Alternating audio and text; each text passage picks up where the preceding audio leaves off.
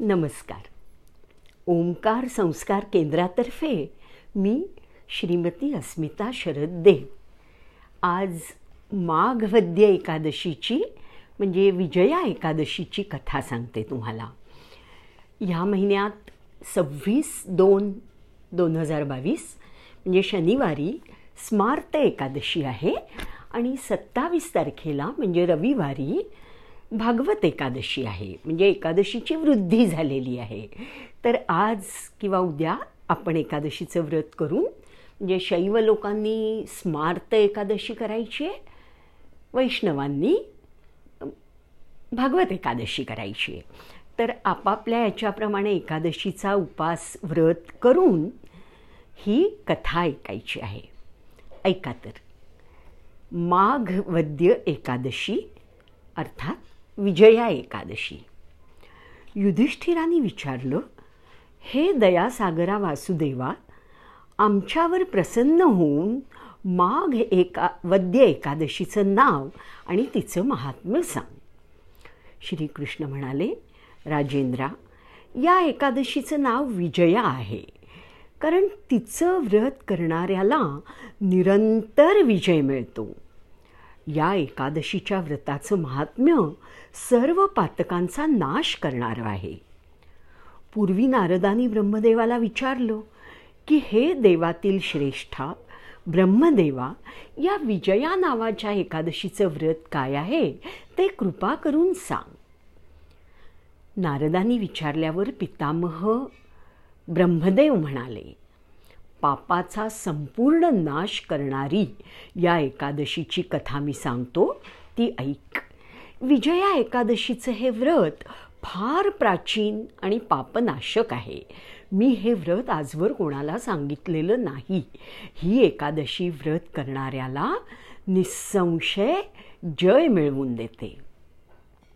पूर्वी रामचंद्र चौदा वर्ष वनवासाला गेलेले असताना सीता आणि लक्ष्मणासह पंचवटीत राहत होते. तिथे राहत असताना थोर मनाच्या राघवाची तपस्विनी पत्नी सीता रावणाने हरण करून नेली. त्या दुःखाने रामचंद्र जणू बेशुद्ध झाले. त्यावेळी भटकत असताना थोडेसेच आयुष्य राहिलेला जटायू त्यांनी पाहिला. रामाला सगळा वृत्तांत सांगून जटायू मरण पावला. नंतर वनात फिरत असताना रामानी कबंध राक्षस मारला. त्यानंतर रामाची आणि सुग्रीवाची अतूट मैत्री जडली. त्यांनी रामाला मदत करण्याकरता वानरांचं सैन्य जमवलं. नंतर हनुमंतानं लंकेत जाऊन अशोकवनात जानकीला पाहिलं. तिथे मारुतीनी खुणेच्या गोष्टी सांगून रामानी दिलेली अंगठी सीतेला दिली. नंतर त्यांनी लंका दहनासारखी अचाट कृत्य केली आणि परत येऊन रामाला सर्व वृत्तांत सांगितला. तो ऐकून सुग्रीवाची अनुमती घेऊन रामानी लंकेकडे प्रस्थान ठेवलं. वानरांचा आवडता झालेला राम त्या वानरांसह समुद्र तीरावर येऊन पोचला. ओलांडायला कठीण असलेला तो समुद्र पाहून रामाला आश्चर्य वाटलं. मग नेत्र विस्फारून राम लक्ष्मणाला म्हणाला लक्ष्मणा वरुणाचं निवासस्थान असलेला हा समुद्र कोणत्या पुण्याने तरुण तरुण जाता येईल बरं? या समुद्राच्या पाण्याला अंत नाही. भयंकर मगरी मासे यांनी या व्यापलेला आहे. हा समुद्र ओलांडता येईल असा कोणताच उपाय मला दिसत नाही. लक्ष्मण म्हणाला हे पुराण पुरुषा रामा तू तर आदिदेव आहेस. इथे जवळच एका बेटावर बक्क दालभ्य नावाचे ऋषी आहेत. आपल्या ह्या ठिकाणापासून त्यांचा आश्रम दोन कोसांवर आहे. हे रघुनंदना या बकदालभ्य ऋषीने कित्येक ब्रह्मदेव पाहिले आहेत. हे राजेंद्रा अशा पुरातन ऋषीश्रेष्ठाकडे जाऊन त्याला समुद्र ओलांडण्याचा उपाय विचारावा. लक्ष्मणाचं हे कल्याणकारक बोलणं ऐकून रामचंद्र श्रेष्ठ मुनी बकदालभ्याच्या दर्शनाला गेला. ज्याप्रमाणे देव विष्णूला नमस्कार करतात त्याप्रमाणे रामानी बकदालभ्य ऋषींना नमस्कार केला. राम म्हणजे काही कारणांनी मनुष्य अवतार घेतलेला पुराण पुरुष परमेश्वर आहे हे त्या ऋषींनी जाणलं. ते रामाला म्हणाले रामचंद्रा तुझे इकडे आगमन कशासाठी झाले आहे? श्रीरामचंद्र म्हणाले श्रेष्ठ विप्रा मी सैन्यासह राक्षसांनी भरलेली लंका जिंकून घेण्यासाठी आलो आहे. तुझ्या प्रसादाने मी हे कार्य पार पाडीन. तू अनुकूल झालास तरच मला हा सागर ओलांडता येईल.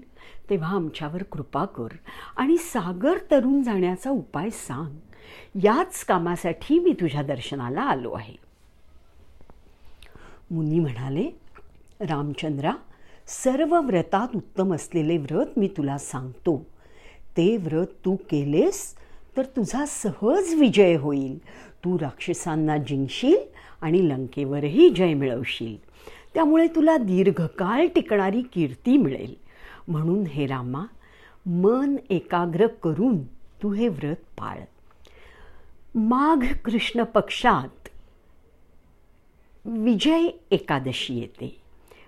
वानरांसह तू हा सागर ओलांडून निसंशय जाशील. उत्तम फळ देणाऱ्या या एकादशीचा विधी आता ऐक. दशमी तिथीला एक कलश तयार करावा. तो शक्तीप्रमाणे सोन्याचा चांदीचा तांब्याचा किंवा मातीचा करावा. तो कलश पाण्याने पूर्ण भरून त्यात पानं घालून तो सप्तधान्यांनी केलेल्या स्थंडिलावर चौकोनी बैठकीवर ठेवावा. त्या कलशावर जव भरलेलं पूर्ण पात्र ठेवावं. त्यावर सोन्याची नारायणाची मूर्ती स्थापन करावी. एकादशी उजाडल्यावर सकाळी स्नान करावं.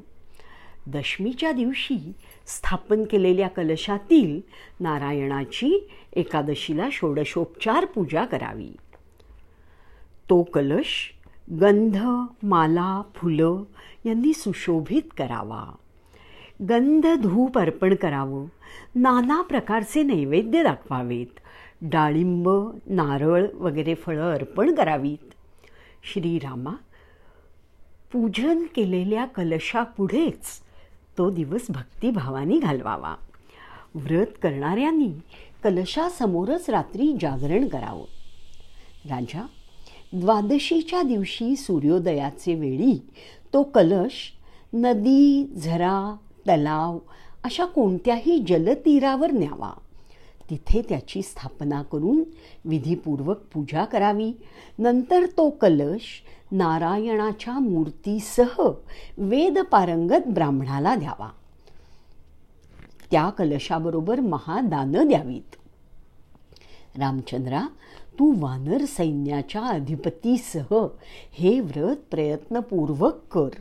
तुझा विजय होईल. दालभ्य ऋषींचं हे बोलणं ऐकून रामचंद्रांनी श्री रामचंद्रांनी त्यांनी सांगितलेल्या विधीप्रमाणे व्रत केलं.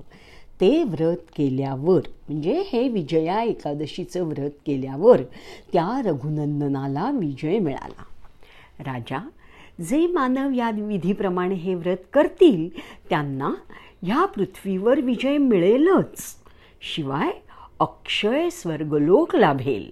म्हणून हे राजा याकरिता विजया एकादशीचं व्रत सर्वांनी करावं. या विजया एकादशीचं महात्म्य सर्व प्रकारच्या पातकांचा नाश करतं.